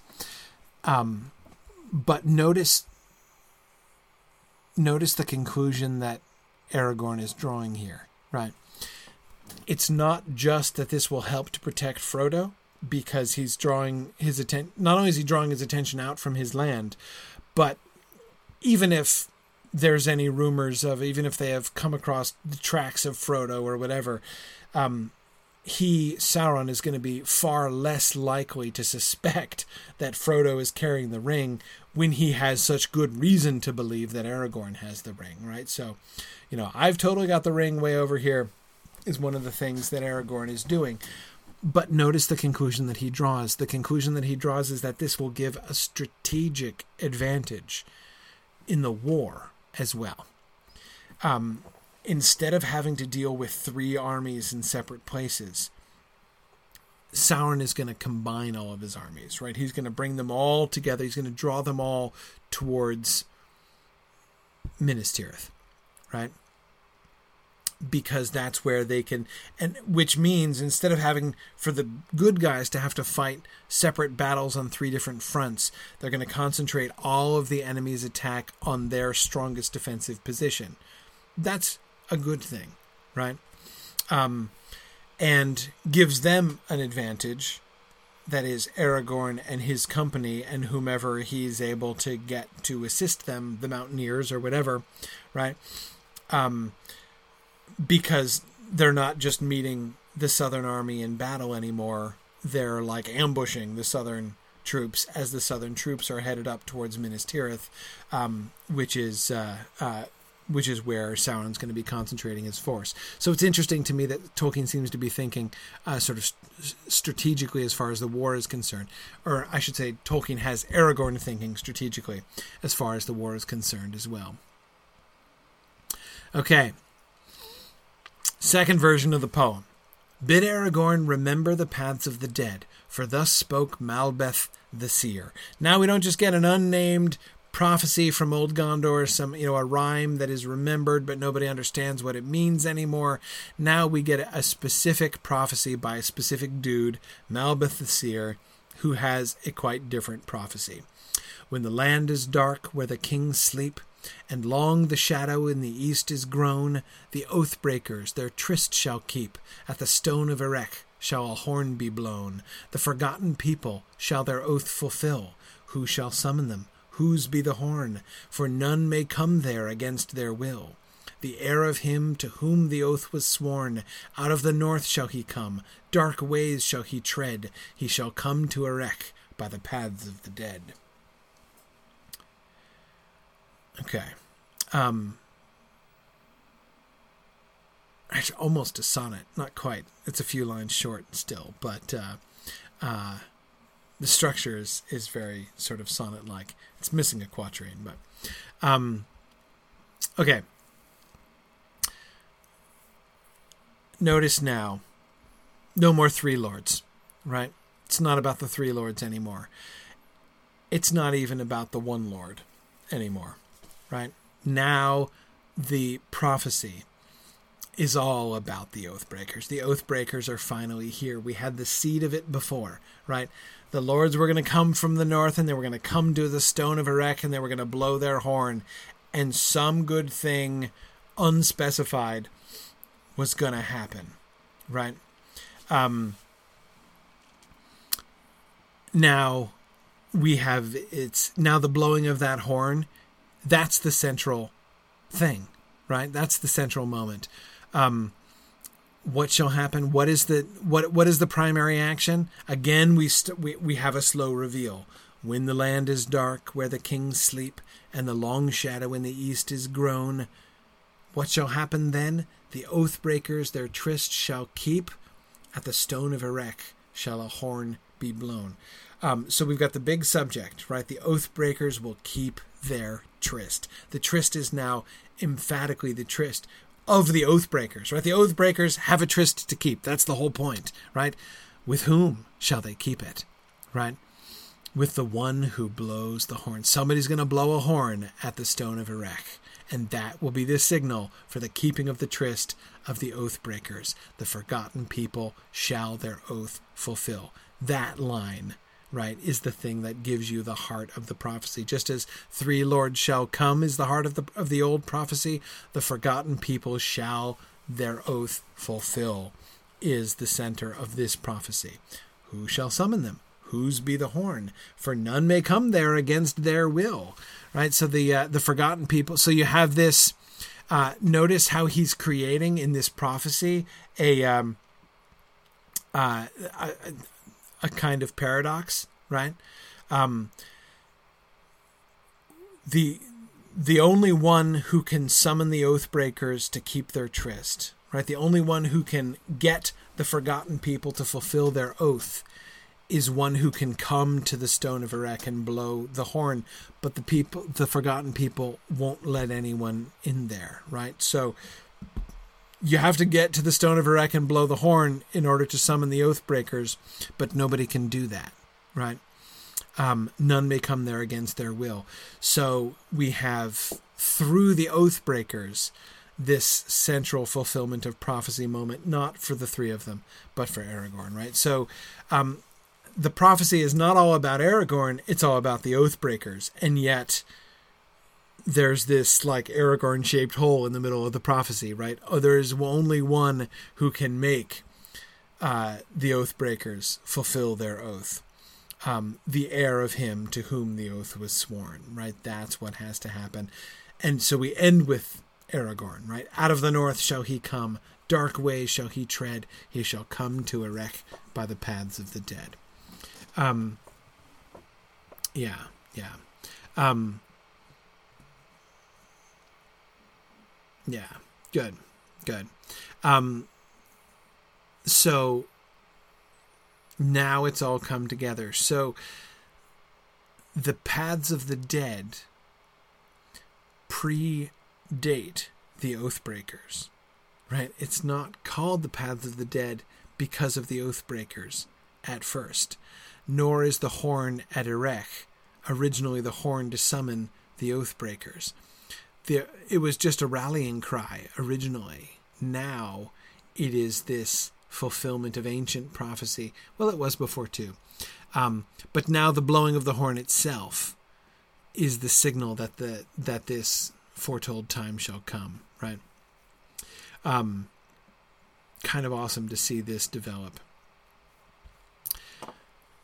And now, of course, when we return to Theoden arriving in Dunharrow and telling the story of the paths in the uh, uh, of the dead, now we finally get Baldur and Brego, right? And the old stories. Only legend of old days has any report to make, said Theoden.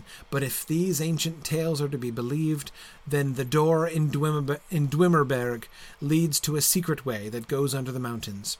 But none have dared ever to explore it, since Baldur, son of Bregu, dared to pass the door and came never back. Folk say that dead men out of something years guard the way and will suffer none to come to their secret halls, but at whiles they may be seen, rushing out like shadows down the stony road.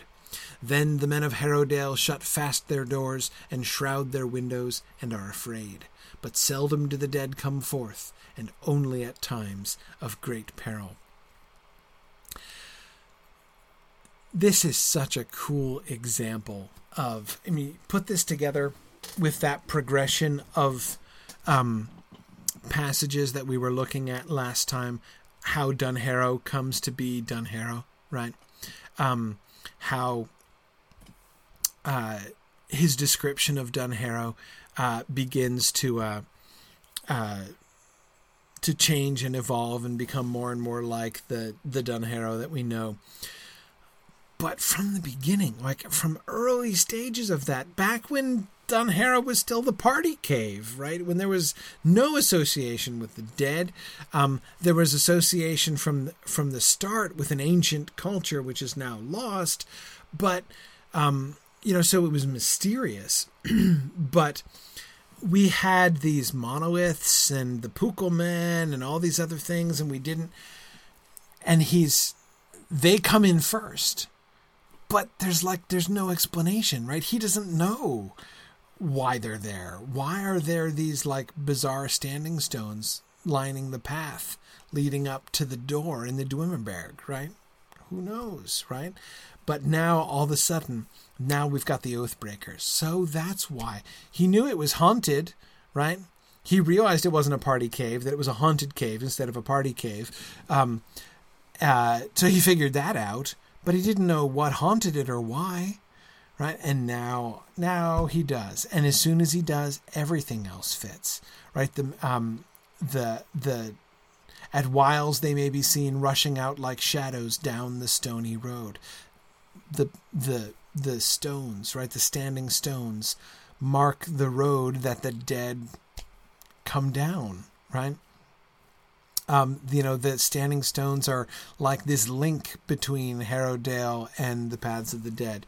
Um, so, yeah, it's uh, it's really neat to see him discover stuff, right? Oh, so that's why there were monolith, you know, uh, standing stones uh, alongside the road. Yeah, it all makes sense now. Um, yeah, yeah. Um, Tomas is saying, we were discussing if this army of the dead are ghosts or more like zombies. Well, shadows. Yeah, more like ghosts than zombies. Rushing out like shadows and down the road. Um. So, yeah, I don't think they're... Yeah, more like wraiths, Stephen. Exactly. Exactly. Um, yeah, yeah. And, Evan, great question. We have no... There has as yet been zero emergence of the Druidine, of the the Woses. Um, there's no Khanbori Khan yet. No glimpse of the wild men on the journey of the Rohirrim.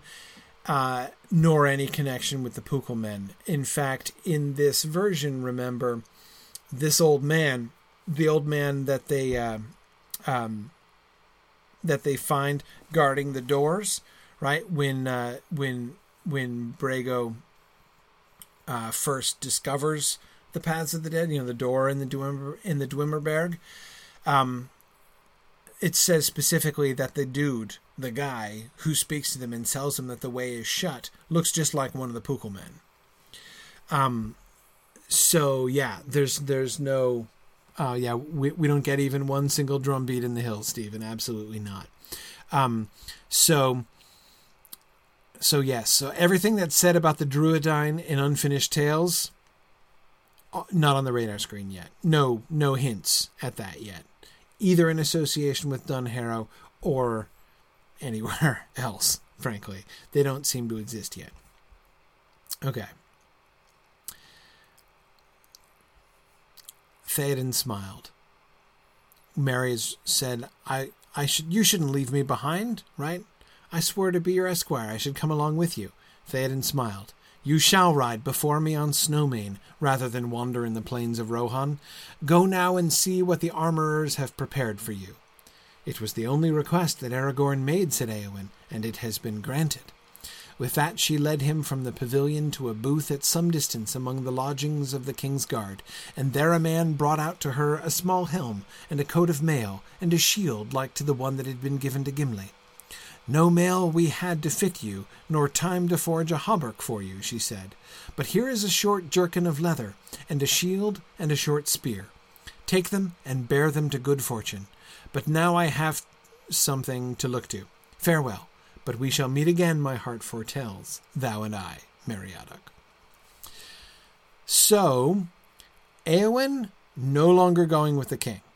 That is to say, no longer openly. Remember in the in the earlier drafts, Éowyn says, hey, the Shield Maidens and I should come. And he was like, okay, like, rally the Shield Maidens and let's go, right? So Éowyn was openly riding with him to battle, where she was going to die. That's been her job for a long time, uh, dying in battle. Ever since she ceased to be Aragorn's future husband, uh, and possibly helping him with his claim to the kingship in the very early drafts, early Éowyn material um, in the Treason of Isengard.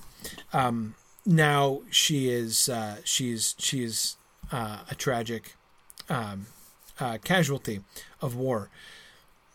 She's not going anymore. Apparently the answer to her is no, but Mary still gets the thumb up. I sh- you shall ride before me on Snowmane. That's gonna happen. Um, which means, remember, that we already had the people in Gondor back in chapter one of book five, in the new draft of chapter one of book five, hoping that the Rohirrim were going to be bearing uh, uh, halflings in front of them on their saddles as they came down, right? We were going to get one. Right? The king was going to come with his hobbit esquire in front of him on his horse. So there we go. And he was going to be, he, uh, the hobbit in question was going to be, uh, was going to have a spear too, which is kind of fun. Um, so, yep. Yeah, so Mary gets to ride openly, which is interesting, but we get Éowyn in disguise now. And not only do we get Éowyn in disguise, we get Éowyn seeking death. We get Dernhelm. The Dernhelm phenomenon has now officially entered into the story.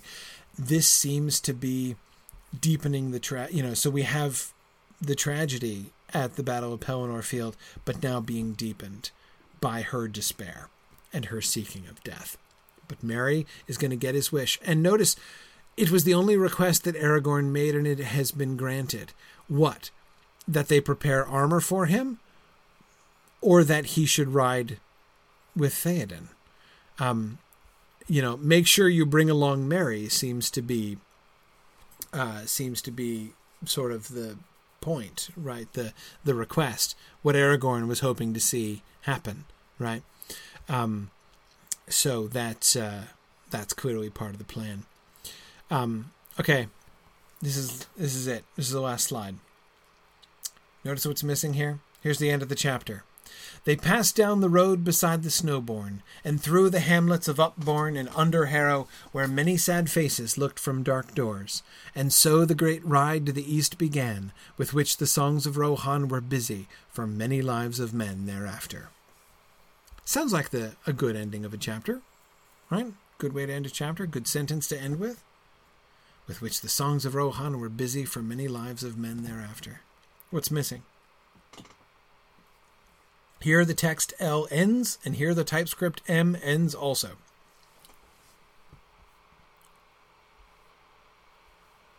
What's missing?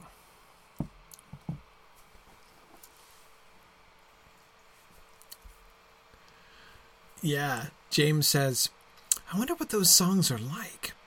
Yeah, wouldn't it be good to, to know what those uh, what those songs are like? Yeah, that's, of course, what's missing. In the published text, we segue directly from that sentence, with which the songs of Rohan were busy for many lives thereafter, to the verse, to the song itself, from dark Dunharrow in the dim morning, with Thane and Captain rode Thengel's son. Um, he gets the poem. What interested me is that he didn't do that at first, right? He mentions that there are going to be songs of Rohan. His actually writing one of these songs and including it in the text comes in later. And that's interesting to me, especially because of all of the songs in The Lord of the Rings, that one is one of the most conspicuous. Most conspicuous because it is one of the only ones. Is it the only one? Let me finish my sentence and then I'll think more about it. I think it might be the only song which is put in out of chronological sequence. You could say that of the the the, the lament after the Battle of Pelennor Field too, I think. Both of those are kind of similar. Um, that is, by the content of the songs, they were explicitly written well after the events of the story. Most of the songs in, you know, the songs and poems that are included in The Lord of the Rings, at least um, sort of pretend to have been uh, written at the time, right? To have been a spontaneous utterance of the principles of the story at the time. Um... Yeah, Snowmane's epitaph. Yeah, Stephen, that's true. Uh, Snowmane's epitaph is is posthumous, right? Or, you know, after the fact. Um, certainly posthumous, to, as most epitaphs are, right? Um, but anyway, yeah. Uh, but anyway, that that that poem, as as I say, I find it very conspicuous. More conspicuous even than the Mounds of Munburg poem after the Battle of Pelennor Field, because of this, that song is like one big spoiler, not just in the fact that it contains spoilers, which it kind of does, but also it, the fact of it is a spoiler. In the context of the Lord of the Rings story, Theoden setting out from Dunharrow, not really a big deal, right? Just, or at least it's not obvious at the time that it's a huge deal. Certainly not obvious, for instance, that like when he set off, uh, when he set off from Edoras to go to Helm's Deep, right? You know, to go to to find, uh, uh, you know, the and fight against Saruman. That was a, an obviously climactic moment, right, where he, having been healed from his darkness, right, comes out and and and and boldly rides, you know, gathers his people and rides forth uh, to challenge Saruman. That's kind of a huge deal. Theoden sets out from Dunharrow to go to Edoras and then head out to, um, you know, head out to Gondor. It's not obvious that that's a big moment, like for the history books. But it is obvious after we come in with the song, right? Um, once we get from dark Dunharrow in the dim morning with Thanen captain rode Thengel's son. This is obviously a huge deal, right? He is riding forth. Um, uh, he's riding forth into history, right? This is his moment. Like, you know, as soon as we get the first line of the poem, we know he's going to die, right? This is like the action of a heroic dead king. Um, and this is how you would... This is how you would write. This is the kind of song you write about somebody who sets off uh, to go to enter the battle, which is going to claim his life. Right? It's just like, again, the whole, the fact of the song's existence is itself a spoiler, um, much more so than the sentence itself. And so the great ride to the east, with which song, the songs of Rohan were busy for many lives of men uh, thereafter. Um, he already has that gesture, right, towards future history. He's already breaking the frame historically, uh, of the narrative in that moment. But later on, he is going to, um, he's going to double down on this, right? And actually write the song, and the song is going to, is going to do even more of that. So, um, I'm just kind of interested in the fact that that song wasn't his first impulse, um, that he goes back and adds the song later on. Um, I don't know exactly what conclusions I would draw from that yet, um, or what conclusions I would have drawn had that song been an initial spontaneous impulse at this point. So I don't know what my conclusions are yet, but I'm just kind of interested in the in the data point that it did not flow naturally. He didn't go there. Um, yeah. Anyway, okay. All right. That's it. I'll let you guys go now. Um, sorry, I know it's late, but I started. It's less late than I started, so I still we still went for a little bit less than two hours. Um, anyway, thank you everybody for uh, joining me tonight, uh, and I look back uh, next week is fine. Yeah, so I will see you guys again next week as we will continue our journey here through uh, Book Five, and we will see new things. Maybe we'll learn more about the Stone of Erech next time. Uh, thanks everybody. Have a good night, and I will see you guys next week. Bye now.